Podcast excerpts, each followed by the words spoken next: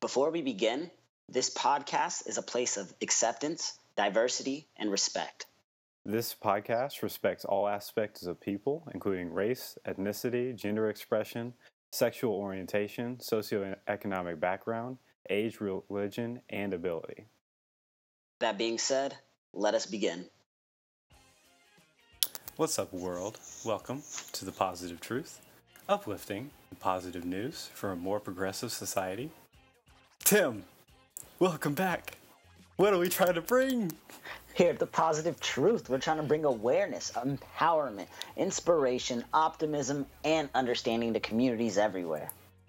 Tim, tell the world how Layla is. Dude, Layla is doing amazing. She's growing.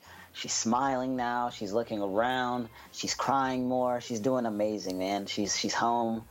I'm happy. I'm a dad now. Uh, just truly, truly, truly, truly, truly blessed. That first sm- time she smiled at you, did your heart melt? Oh man, I teared up. I think I probably shed a tear or two, man. I cried so much that first week. Ugh. Well, Tim, we're glad to have you back. We're no longer going to ask how you're doing. We're going to ask how Layla's doing. I don't mind, man. I don't mind. that was a joke. That was a joke. We're sorry if we sound bad. Skype has screwed up, so where we can't use our microphones. So yeah, we're using headphone mics, so we apologize for any audio mess ups. But we're back with six positive news stories, and we're getting right to them. I want to start off. I want to go first because I have an awesome story. Sounds good. It's a name I, we both can pronounce. Dr. Larry Baker. He's a veteran. A wow. Mediterranean. vet, wow, I really can't say it right now. I just talked. No, no, no. Veterinarian. Wow. Oh. I'm blaming on not having a mic. It's all good, man. We blame it on that for sure. He's from Illinois, and he went overseas to help dogs that needed medical treatment. He basically he signed a contract through email to help two dogs in, um, wow, Ethiopia. I'm just reading, not working for me right now. Who needed a root canal and crown placement work. The people who asked for assistance made arrangements for him to travel there and home. He ran into challenges when he got there. He didn't have a high speed dental drill or anything like that, so it was hard to do the root canal, the root canal, but he still made it work. Basically, he was one of 200 doctors that signed up to do care in Africa, but most people they don't get any emails, so they thought it was spam. It's like this hardly ever happens, but he actually took the time, was like, "Oh yeah, dogs need help. I'm gonna go," and I think it's an awesome story. Dude, even though you definitely struggle with the words because of the microphone, I love the positivity I did come out, come out of it for sure. Yeah, sorry I can't read apparently. Mics can't work. I can't read. It's all good. It, I feel like I wouldn't be back if you could read or if I could read on this show. like, let's be real. Don't worry, I got one college education going for a second one. Still can't read, folks. Still can't read. we can do it. We can do it. what do you got, Tim?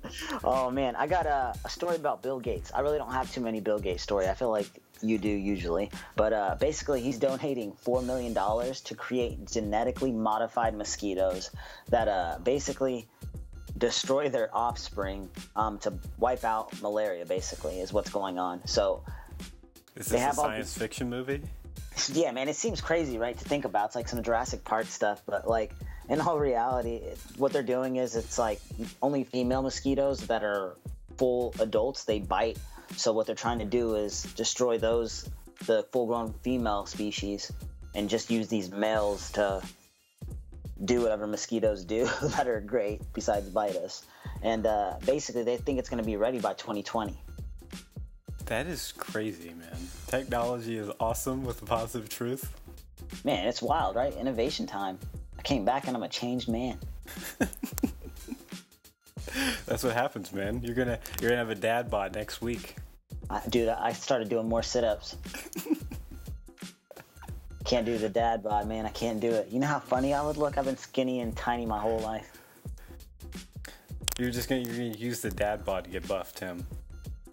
That's what I'm gonna tell everybody once it comes. but we know the truth. well, our next positive, my next positive news story is from Memphis, Tennessee. It's from Memphis Gas, Light, and Water. It has a program called Share the Pennies. And this past year, it collected roughly $600,000 to help improve other customers' homes. Basically, what happens is they're an energy company. It's like, hey, just round up your bills to the nearest dollar if you want to, and we'll take that money and we'll go into homes that need help. So, like fixing broken windows, replacing insulation, repairing furnaces for people that can't afford it, just to make our community better. And the year before, they it was only forty-five thousand dollars they got donated, but people saw the changes. They heard about all the great things, and so this past year was six hundred thousand and they they plan to repair 300 homes in the next year. Dang. Yeah, that's awesome, right? Yeah, it's amazing, man. 300 homes is ridiculous. So it's like if your bill's like $111.88, it's just like round up to 112 and we'll donate the 12 cents. And that's what the customers have been doing and I think it's awesome. Yeah, man, that's smart. It's super dope. What you got, Tim? Man, uh, dude, I'll go to the World Cup since it's on right now, and I'm like, it's pretty much taking up my mornings. It's like take care of my daughter in one arm and like try to pay attention to the World Cup, turning it up and down so it doesn't bother her too much. And uh, basically, what's going on is a lot of positive things. Like one of the stories is uh, during the Egypt and Uruguay match, uh, Mexican and Colombian fans showed some spirit of the World Cup, and they basically lifted up this Egyptian fan so that he could see the screen and watch his his team, his country, in the FIFA fan uh, zone in Moscow, which is super dope. There's some a couple photos I'll share to the Facebook page right now. But it's basically this kid is in a wheelchair. He's an Egyptian fan.